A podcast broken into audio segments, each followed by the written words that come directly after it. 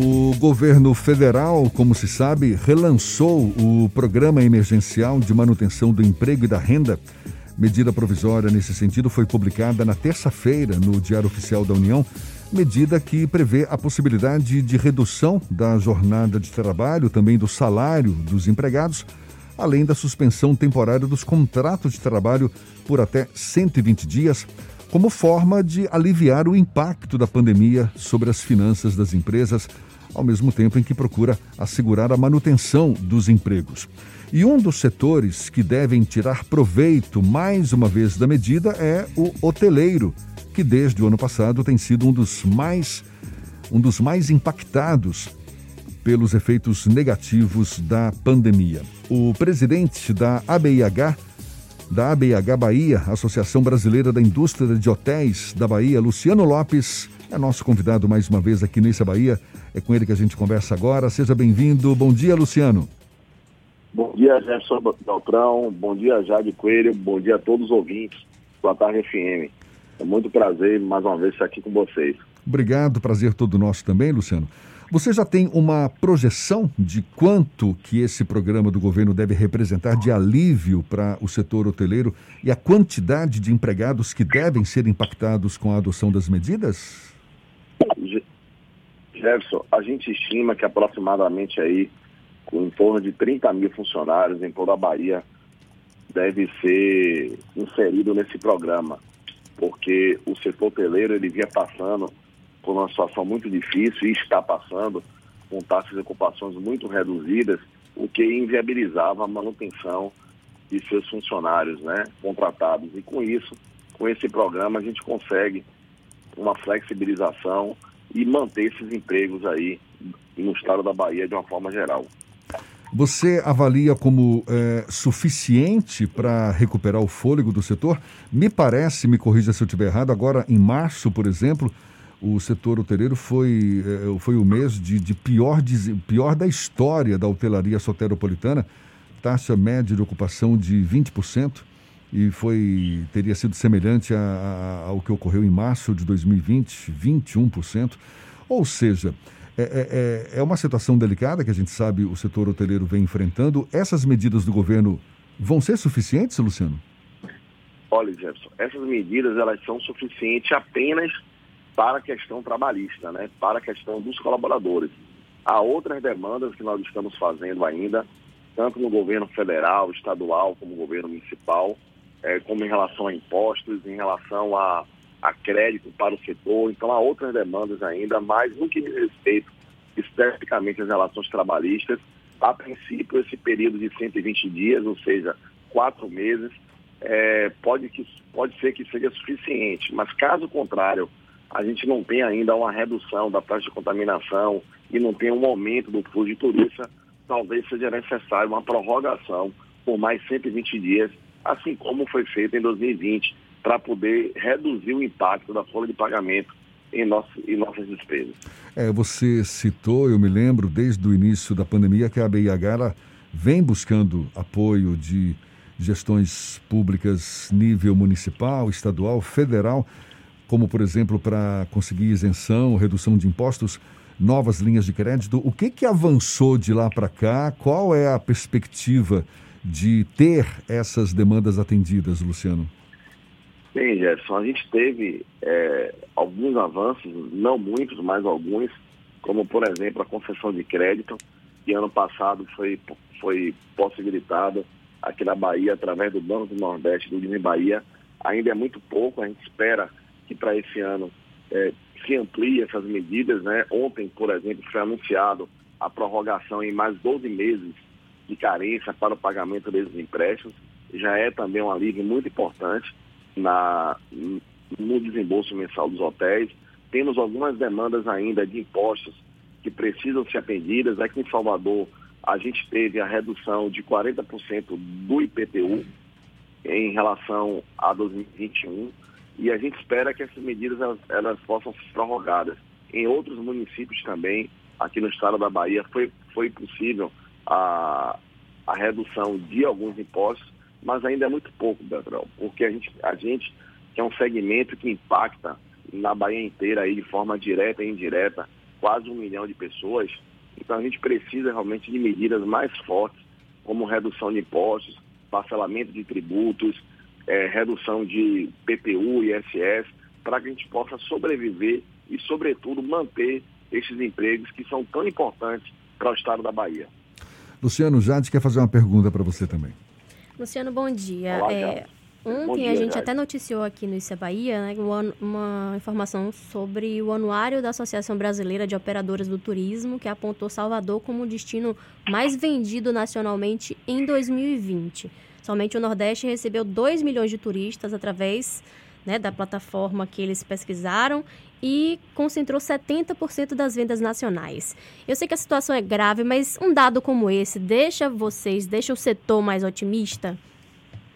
É, a gente realmente, em 2020, é, Salvador, comparado com outras capitais, ou seja, está todo mundo numa situação muito difícil, mas dentro desse cenário difícil, a gente conseguiu ter realmente uma um, é, sobressair em relação às outras cidades é devido à característica de Salvador, que é um destino de sol e praia, um destino cultural. No entanto, Jade, com bares e restaurantes com horários é, reduzidos, praias fechadas, restrições de, de, de parques, cinemas, o fluxo de turistas ele reduz significativamente. Para lhe dar um exemplo, a taxa de ocupação nesse mês de março, ela deve ficar, nesse mês de abril, corrigindo, ela deve ficar menos do que 20%. A tendência é que fechamos abril em torno de 17%, menor ainda do que foi o mês de março. Então isso demonstra o quanto a gente vem nos últimos três meses aí, desde janeiro, tendo uma redução muito forte na taxa de ocupação. E o mês de maio e o mês de junho se projeta também como meses muito difíceis. É importante esse dado, sim, Salvador, é, sem dúvida, quando passar toda a situação, a gente vai ter uma, uma recuperação talvez mais rápida em relação às outras capitais. E é isso que a gente espera, que Salvador seja o destino número um de lazer no Brasil. A BIH tem um dado sobre fechamento de hotéis aqui na Bahia nesse período de pandemia? Jade, a, ainda não tem aí um dado consolidado de número de hotéis que vão fechar definitivamente. Né? A gente tem percebido alguns hotéis estão fechados, muito mais porque não tem turista, tem muitas cidades que o turismo está praticamente zerado. É, Salvador também vem passando por uma situação muito difícil, devido até à taxa de ocupação. Alguns hotéis estão fechados, não porque vão fechar permanentemente. A gente, a gente acredita que, passada a pandemia, a gente deve ter um balanço mais concreto em relação aos hotéis que vão fechar definitivamente. Até o momento, a gente não teve aqui em Salvador, por exemplo, notícias de hotéis que fecharam em definitivo após o início da pandemia. Entendi. Você comentou aí sobre a questão do, dos, das medidas restritivas, né, em relação aos bares e restaurantes que acabam afastando os turistas também. Vocês estão também junto com a Abrazel tentando negociar essa restrição com o governo do estado ou vocês não se envolvem nisso? Estamos, sim. A gente são, são entidades com as mães, né? A gente apoia realmente esse movimento que a Abrazel faz porque é muito importante para o turismo de uma forma geral. O turismo ele não é só um hotel. O turismo é o hotel, é o shopping center, é os bares restaurantes, são as igrejas, museus, né? Tudo isso funcionando de forma plena, isso traz, sem dúvida, uma, um aumento no número do fluxo de turistas. Luciano, você estima em quanto tempo como sendo necessário para o setor voltar a ter as taxas de ocupação e os lucros da era pré-Covid?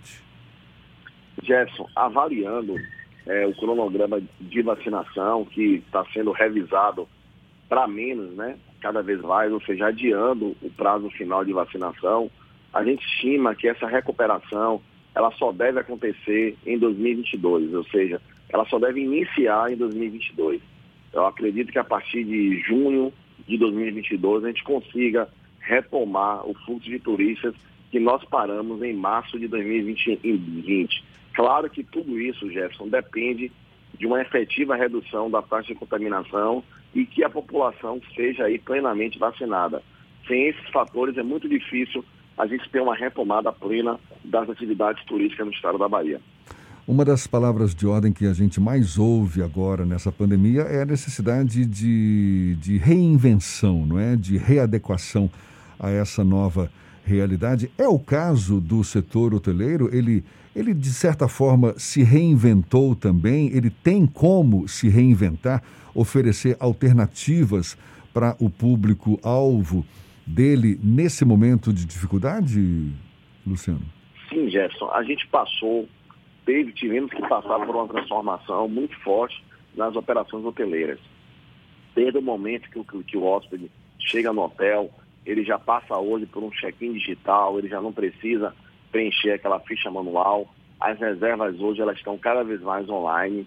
Né? É, a, a, interatividade do hóspede com o hotel em relação a cardápio, em relação a, a contas, tudo isso hoje tem tido uma influência muito forte da, da tecnologia.